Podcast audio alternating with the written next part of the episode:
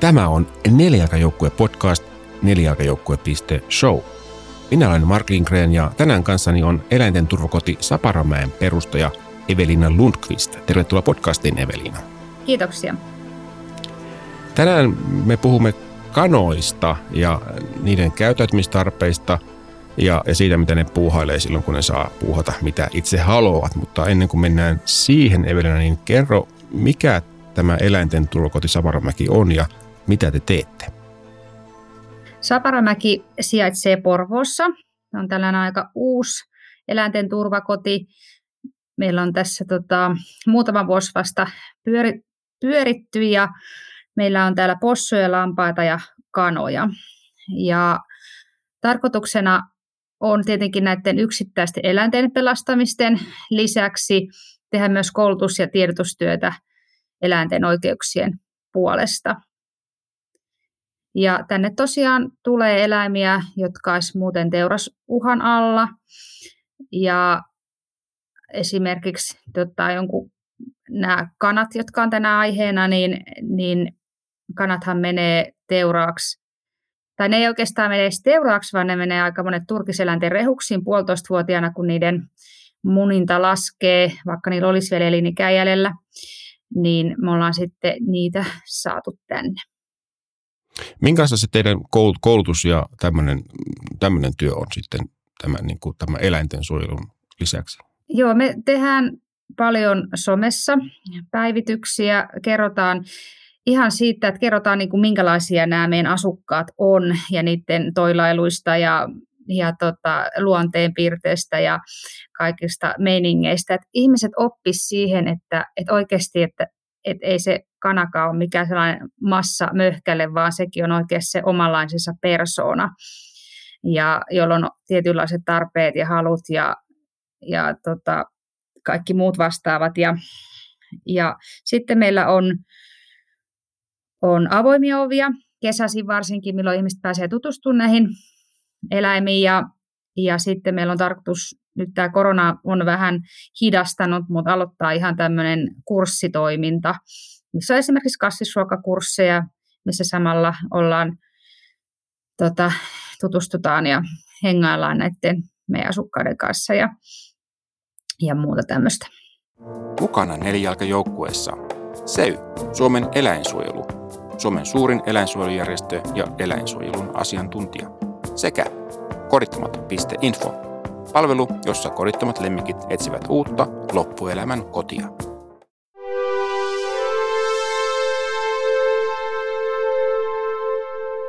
No hyvä, sitä mennäänpä sitten niihin teidän asukkaisiin, niin tuota, miten, miten ne kannat tekee, kun ne tulee teille? No ensin ne on tietenkin hirveän hämillä. Me viedään yleensä ne ensin eristystilaan. Meille viime, kesän, anteeksi, viime keväänä meille tuli neljä kanaa ja ne tuli luomukanalasta, mikä oli kuitenkin aika iso. Kanahan pystyy tunnistamaan noin 20 lajitoveriaan niin jos niitä on satojakin siellä, niin ei hirveän hyvin mene, että nimettiin, että oli helmi, heta, hilppa ja hillevi. Ja tämä hillevi kuoli lähes heti, sillä oli sellainen joku keltuainen tulehtunut sinne sisään. Ja näytti tosi huonokuntoiselta, piti viedä eläinlääkäriin. Ja sitten tämä helmi, se oli kaikista reppanimman näköinen, että sillä puuttui tosi paljon höyheniä ja se nokki toisia kanoja ihan silleen maanisesti. Että vaikka mä niinku hiljaa niinku seurasin niitä, että ne olisi vähän niin kuin juossut karkuun, niin ne niinku menikin karkuun, mutta samalla tämä helmi kuitenkin nokki toisiaan ja itteensä. Ja siinä meni ehkä viikko, niin sitten se huomasi, että ei hei, hei että täällä onkin ihan hyvä olla, ja mä tunnen nämä nyt nämä tyypit, jotka mun tässä on, nämä muut kanat tässä seurana, ja sitten se lopetti sen nokkimisen, ja sitten ne pääsi sitten tuonne varsinaiseen, meillä on kamulaksi kutsutaan tätä meidän kanalaa, niin, niin tota, pääsi kamulaan sitten muiden kanojen seuraa ja, ja ne on nyt hirveän aktiivisia, iloisia tyyppejä.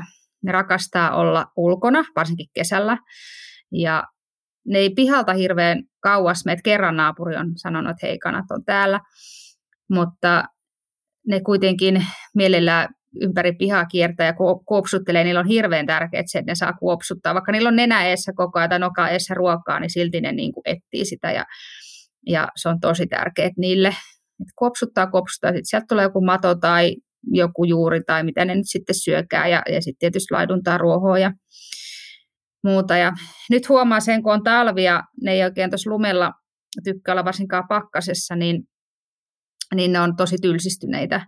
Ja sen huomaa esimerkiksi siitä, että kesällä vaikka valosaa, niin olisi kuuden aikaa menossa nukkumaan, jos on ollut päivä sille aktiivinen ja ne on saanut koko ajan vapaana. Niin sitten nyt talvisin on yhdeksän aikaa silleen, että hei vielä baila baila, nyt pitäisi saada tehtyä jotain, että täällä on tylsää. Että vaikka me toki niille heitetään ruokaa myös siihen maahan, että ne saa etsiä sitä sieltä sisältä ja, ja meillä on virikepallo niille ja, ja hedelmiä ja, ja muuta ja hiekkakilpypaikkaa myös sisällä, niin ei se tietenkään, vaikka se on niin 10 neliö alue neljälle kanalle, mikä on siis ties kuinka monta kertaisesti isompi kuin vaikka häkkikanalassa, niin silti tota, se on niin kuin liian vähän, että se on, aina se vapaus on kuitenkin vapaus.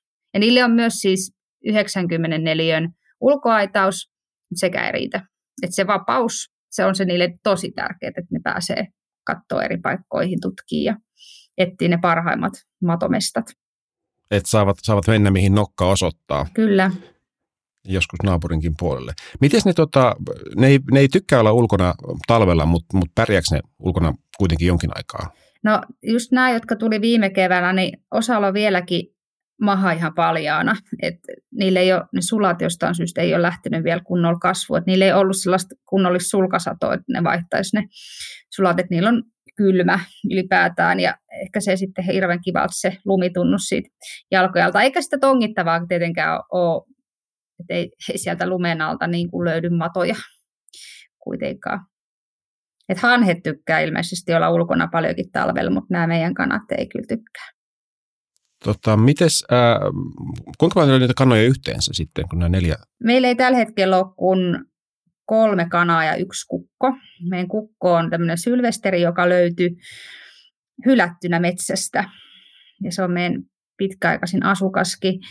Ja et enää ei välttämättä hylätä pelkästään kissoja, kun hylätään myös kanoja ja kukkoja, kun jos joku tällaisessa ns. kotitarvekanalassa antaa kanojen hautoon ja sitten kaksi kummaa tuleekin kukko sieltä, niin mitäs tälle tehdään, kun kukot, kukot pärjää, jos on pelkästään kukkoja, mutta ne ei pärjää, jos on niin kuin kukkoja ja kanoja, niin sitten ne alkaa riitelee. Joten tota, sitten on tällaisia ylimääräisiä ja sitten niitä hylätään. Ja itse asiassa kukot ja kanit on niitä, mitä meille eniten tänne tarjotaan. Mutta teilläkään sitten voi ottaa toista kukkua kun... Ei voi. Meillä pitäisi sitten erikseen olla ihan oma kukkola, ja meillä on naapurit nyt niin lähellä, että luultavasti ei voida sellaista kukkolaa perustaa, että ne on sen verran äänekkäitä kavereita kuitenkin.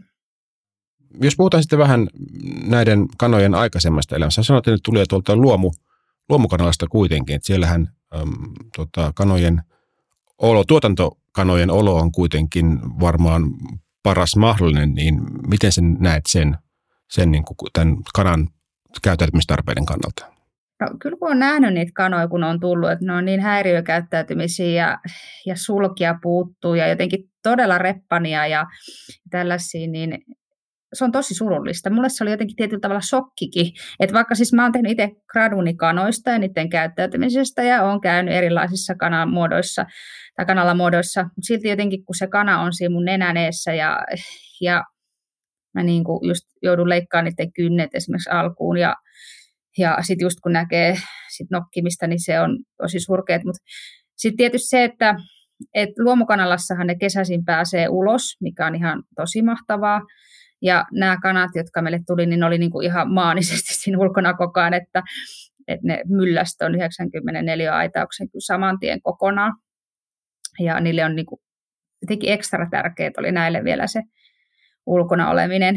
Et sitten tietysti jotkut häkkikanalat, niin ne on sitten taas oma lukunsa, kuinka hirveät paikkoja ne sitten on. niissähän on tietysti se, että, että ne on niinku pienemmissä parvissa. Siinä niinku yhdessä häkissä voi olla vaikka kuusi kanaa tai yhdeksän kanaa. Että ne varmaan ne oppii tunteen, mutta kun se on se A4-paperiarkin kokoinen tila ja ei ole sitten tongittavaa.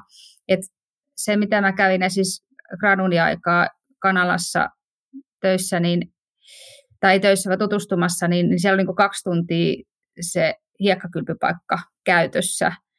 mitä ne ehkä voisi tonkiikki. Ja, ja sitten niissä on ilmeisen paljon ongelmia, mitä on kuulunut niissä häkkikanojen kanaloiden hiekkakylpy, vaikka se, että se pölyää ja sitten sitä ei ole enää ja, ja, ja kaikki, että se ei oikein toimi. Ja, ja, ja se on niin kuin hiekkakylpeen varten, ei varsinaisesti sitä tonkimista. Ja nyt kun katsoo tätä kuopsuttelua, ja nyt kun katsoo noiden kanojen menoa, niin sehän ihan jatkuvasti se jalka sieltä kaapasee ja raapasee maata, ja se on niin kuin hirveän tärkeää. Ja sitten, no sitten taas tuollaisissa lattiakanaloissa, niin, niin niissähän on, voi olla tuhansia kanoja per halli, niin se on koko ajan se vieras kana siinä nenäeessä ja, ja sitten koko ajan semmoinen nokkimisjärjestys. Ja siellä toki pystyy sitten sen tonkimisen tehdä, mutta sitten mulla itselle tulee aina mieleen, että miten ne tonkii. Että eihän siellä ole mitään, että jos, jos sitä kanalaa ei, tai kun sitä ei siivota, eihän siellä ole pissaa ja kakkaa vaan mitä tonki. Että siellä ei ole niin kuin jos sä ajattelet, että sä oot ulkona, niin siellä koko ajan löytyy yllätyksiä. Siellä on niitä matoja, siellä on jotain muutakin syötävää. Että sehän se idea on, että sieltä pitää myös löytyä jotakin, mitä sitten on motivaatio sitten etsiä. Niin, se pitemmän päälle aika tylsää, jos vaan kuopsuttaa eikä mitään, mitään sitä saa. Mm. Sitten yllätyksiä. Voi ajatella itsekin, jos tota on, hakee aarteita eikä niitä ikinä löydy niin kauan, kun niitä jaksaa sitten hakea. M- miten se kuitenkin kananmunia pitäisi ehkä olla tarjolla, mutta on, voiko kananmunia tuottaa ylipäätään niin, että – että tota, niin näiden eläinten tarpeet otettaisiin paremmin huomioon? No ongelmanhan tässä on just nämä kukkotivut, mitkä sitten syntyy kanssa, että sehän on 50-50, miten syntyy kanoja ja kukkoja, ja, ja Suomessa ne kukot sitten ihan pienenä jo, jo laitetaan silppuriin tai kaasutetaan, ja sehän ei varmasti ole mikään miellyttävä asia, että sehän tapahtuu tietenkin luomussakin. Et itsehän olen vegaani, eli en ole syönyt kananmunia 25 vuoteen, enkä näe siinä asiassa mitään ongelmaa, koska ihminen tarvii oikeasti kananmunia mihinkään. Kaiken leivonnan ja kaiken voi tehdä ilman, ilman kananmunia. Ja me Saparomäellä just tota, halutaan edessäottaa veganismia. Sitten tietysti, jos siis nämäkin kanat munii, ja mutta me ei tietenkään ihmiset ei syödä niitä, kun ei koeta tarpeelliseksi, että sitten me annetaan possuille ne kananmunat, kun ei sille voi mitään, että kun on jalostettu siihen, niin ne vaan munia muni. Ja tässä sitten se yksi iso ongelma on tosiaan, että, että okei, luomussa on vähän paremmat olosuhteet, mutta ne on niitä samoja hybridejä nämä kanat kuin tehotuotannossakin, eli ne vaan muni, muni, muni. Ja meillä viime vuonnakin, vai toissa vuonna on kuollut niin monta kanaa just siihen, että on kasvaimia esimerkiksi elimistä täynnä vaikka kanaa vasta kaksi- tai kolmevuotias, tai sitten on nämä munajohtimen tulehdukset, mitkä on äärimmäisen kivuliaita, ja jotka johtuu just siitä äärimmäisestä munimisesta, että meillä on, nämä, meillä on nyt neljävuotias vanhin kana, ja mm, se on tosiaankin tosi ennätys, että ne muut on kuollut kaksi- tai kolmevuotiaana, ja sitten huomaa heti, kun meillä tämä kukko, no okei, kukko ei tietenkään muni, koska se on kukko, mutta se on myös se, että se on sellainen silkkikukko miksaus, että se on jalostettu lähinnä niin ulkonäön takia, ei sen muninimisen takia se rotu, niin se on jo niin kuin seitsemän tai kahdeksan vuotias ja voi ihan hyvin. Ja maatiaskanatkin, vaikka ne nyt munii, niin ne voi kuitenkin elää siihen kymmenen vuotiaaksi ja ylikin, kyllä. No sitten toinen kana, kanatuotanto on tietenkin tämä liha, lihatuotanto, jossa, jossa on vielä tota niin, omat, omat ongelmansa. Miten, miten sä näet sen? Joo, mä opiskelin tuossa vajaa kymmenen vuotta sitten eläintehoitajaksi ja olin töissä sitten broilerihallissa ja mä menin sinne vaan kolmeksi päiväksi töihin, kun mä ajattelin, että jos mä oon kolme päivää, niin mun ei tarvitse oppia tappamaan niitä lintuja. Mä olin ollut siellä 20 minuuttia, niin mä toivoin, että mä oppisin tappamaan niitä lintuja. Ja se työ ei sinänsä ollut mulle mitenkään yllätys. Että mulle annettiin semmoinen vähän niin kuin pyykkikorin näköinen, jos on renkaat. Niin, mä mitä vedin sitten, ja mulla oli sitten roskapihdit, mitä vaikka puistotyöntekijöillä on. Ja niillä mä sitten keräsin niitä kuolleita lintuja sieltä sinne siihen, niihin koreihin. Ja Tämä oli tällainen perhetilaksi mainostettiin, siellä oli vaatimattomat 120 000 lintua. Ja ja, ja sitten siellä oli tietenkin paljon kituvia yksilöitä, että vaikka jalka sojotti väärää suuntaa tai siipi oli murtunut tai muuta. Tässä ne vaan kyhjötti paikallaan. Ja sitten mä kuskailin niitä aina sinne hallin ovelle, niin ne oli 100 metriä matkaa. Ja se, mitä aina usein kuvataan niitä broilerihalleja, niin ne on silloin, kun ne linnut on pieniä, mutta nehän kasvaa ihan järjettömän nopeasti. Et ne on viisiviikkoisena, ne on ihan poikasia vielä niin kuin mieleltään. Viisiviikkoiset kanat, niin ne teurastetaan jo silloin, koska ne on jalostettu. Et jalostuksella on tehty niin kuin se, että ne syö mahdollisimman vähän, mutta kasvaa mahdollisimman nopeasti. Ja se sitten aiheuttaa esimerkiksi niille viisiviikkoisille kanoille sitten vaikka sydänpysähdyksiä, mikä on täysin epäluonnollista, että joku viisiviikkoinen kuolisi sydäriin.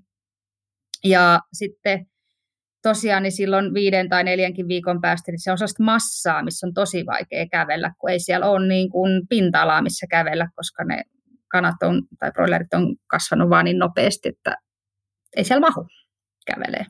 Kylki kyljessä kiinni siellä Joo. sitten. Kananmunia ja kananlihan syömisen lopettaminen on tietenkin yksi ratkaisu tähän, mutta, mutta se nyt ei välttämättä tapahdu ihan heti, niin mi- miten, miten sä näet, että tätä tilannetta voisi parantaa? Kyllä sille eläimille pitäisi antaa niin kuin se oma-arvoisensa elämä ja semmoinen, että, että kohdattaisiin ne yksilöinä eikä missään massana. Et nyt kun meilläkin on täällä nämä neljä kanaa, niin, niin huomaa, että kuinka erilaisia persoonia ne jokainen on. Ja nyt kun vähän siinä tutkiskelee ja kattelee ja seurailee, niin, niin yksi viipettää jossain, tykkää yksinään tonkin ja toiset taas on kaveriporukassa ja toinen tykkää taas jostain muusta ja eri ruuvista ja, ja kaikista. Mutta ei sitä huomaa silloin, kun niitä on se järjetön määrä. Että kyllä niin kuin lakiin pitäisi kirjoittaa eläinten yksilölliset oikeudet ja sille, siitä voitaisiin niin kuin lähteä liikkeelle. Ja just se, että mikä se lajinomainen tarve kullakin on. Et nyt kun me puhutaan eläinoikeuksista, niin mä tietenkään halua, että jollain meidän heta-nimisellä kanalla olisi oikeus äänestää, koska ei se tee sillä oikeudella yhtään mitään, mutta, mutta sillä kanalla pitäisi olla oikeus järkevään parvikokoon, eli se maks 20 lintua siihen, että sillä olisi tilaa, se pääsisi ulos. Ja, ja sitten se jalostus, siihen pitäisi ehdottomasti puuttua. Että se 300, yli 300 munaa vuodessa, niin, niin se ei ole koskaan järkevää sen eläimen kannalta. Ja samoin sitten se broilerin, että ne broilerit esimerkiksi ne vähentää liikkumista ihan selvästi siinä viiden viikon, neljän viikon aikana ja, ja sitten kun on tutkittu, että niillä on annettu kipulääkettä, niin sitten ne alkaa kävelee enemmän. Että kyllähän se nyt jostain kertoo, että kipulääkkeen voimilla pitää kävellä. Itse kun aloin vegaaniksi 25 vuotta sitten, niin ei todellakaan ollut siinä määrin näitä korvikeruokia ja, ja muita, mitä nykyään on, että, että kaupassa saa ihan tiedätkö, broileritapaisia ruokia ja saa kananmunan korvikkeita ja hirveästi valmisruokia, missä ei ole kananmunaa.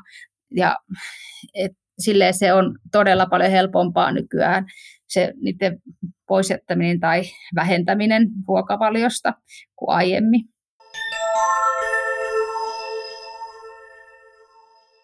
Varmaan kaikista eniten mun pitää mennä possujen puolelle, mikä teki mun elämästä käännekohdan, oli semmoinen, että mä olin ysiluokalla, 15-vuotiaana, niin mä olin TET-harjoittelussa eläinlääkärissä, ja mä oon pieneltä paikkakunnalta kotoisin, niin, niin se oli silloin maalaiseläinlääkäri, ja olin käynyt toki ennenkin Sikalassa, mutta ehkä silloin teini-ikäisenä sitten ne ajatukset kuitenkin oli jo mennyt enemmän sinne eläinsuojelun puolelle, ja aina ne oli ollut, mutta pienenä ei ehkä ollut nähnyt niitä vääryyksiä samalla tavalla. Ja me mentiin sitten semmoiseen emakkosikalaan, missä sieltä ei pystynyt kääntyä edes ympäri. Ja se on ihan tosi tyypillinen sikala, ikävä kyllä vieläkin Suomessa, että emakoit pidetään siinä, että ne saa maksimissaan yhden askeleen eteenpäin, yhden taaksepäin. Ja mä kattelin sitten yhtä niistä sijoista sen silmiin ja päätin, että hei, mun takia sun ei tarvi enää kärsiä. Ja siinä vaiheessa lopetin sianlihan syönnin ja kahden viikon kuluttua sitten kaikki muutkin. Ja pari vuotta sitten sit meni, että aloin vegaaniksi. Että kyllä se, sen emakon silmät oli se, ja se kääntymisestä vähäkki, niin oli mulle tosi käänteen tekevä siinä, että on tällä polulla, missä nyt on. Sitten jos nyt näistä kanoista puhutaan, niin, niin meillä oli tota, ihan ekana kanaksi, se oli ruusteri, vaikka se olikin loppujen lopuksi osoittautui kanaksi. Se oli sellaisessa entisessä paikassa, pääkaupunkin eläinsuojeluyhdistyksen hoivissa, niin nimi ruusteri. Me ei oikein tiedetty, onko se kana vai kukko, kun se oli tällä vähän erikoinen rotu. Se oli myös löytynyt. Niin se oli ollut, ollut pienestä asti niiden hoivissa siellä, niin, niin se oli tosi kesy. Ja se tuli aina luokse ja halusi sitten sitä rapsuteta. Ja sitten se rapsuteltiin tuosta rintakehästä ja sitten se putputti siinä ihanasti ja oli tosi seurallinen ja hauska tyyppi. Niin se, se niin kuin opetti mut tuntemaan niin kuin kanoja paremmin ja siihen, että jos ne on oikeasti ollut niin kuin ihmisen läsnäolo ihan pienestä pitäen, niin, niin ne oikeasti tykkää hellyydestä ja rapsuttelusta ja muusta. Että nämä, jotka on tullut tuotantotiloilta, niin en tiedä, saako niistä koskaan, niin sanotaan käsikesyjä. Että ne tulee kyllä lähelle, mutta ei sitten kuitenkaan uskaltaudu rapsutettavaksi, mutta muut sitten kylläkin. Ja se roosteri oli muutenkin ihan omanlaisensa persona, että se tosiaan muni meillä elämänsä ensimmäisen munan, jolloin todettiin, että no niin, tämä on sitten sittenkin kana, ja, mutta nimeä ei sitten kuitenkaan vaihdettu. Ja se piti aina ihan mieletöntä mekkalaa ennen sitä munimista, että kuului niin kuin naapuri sanoi joskus kauempaa, mä kysyin, että häiritseekö toi kukonkin. No ei, mutta jotain outoa ääntä sieltä kyllä kuuluu, niin se oli tämä meidän roosteri, joka kalkatti menemään ennen munimista.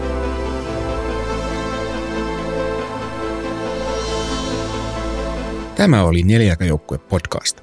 Jos pidit jaksosta, vinkkaa toki kaverillekin.